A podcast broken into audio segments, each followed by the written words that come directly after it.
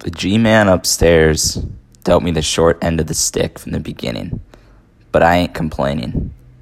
Even all those times where I've been caught in the path of a foul smell coming from the backside of a fellow human as I pass them on the street or stuck with them on the subways are worth it. They are part of who I am. There's a reason and season for everything about you. Some days are easier than others to answer the question, why are we made the way we are? And that's okay. There won't be a clear cut answer every day. But it's those days where you are doing what you love, making a difference with your difference, where you know that sometimes experiencing those bad smells are part of the journey. Being short might suck on the subway, but being short doesn't suck when you're trying to capture those unique angles with the camera. So remember, a bad situation doesn't define you.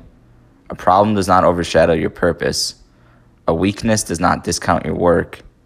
A deficiency does not delay a destiny. And a deficiency in one area might be an efficiency in another. Before coming to a conclusion about yourself, make sure you're looking at the picture in its entirety.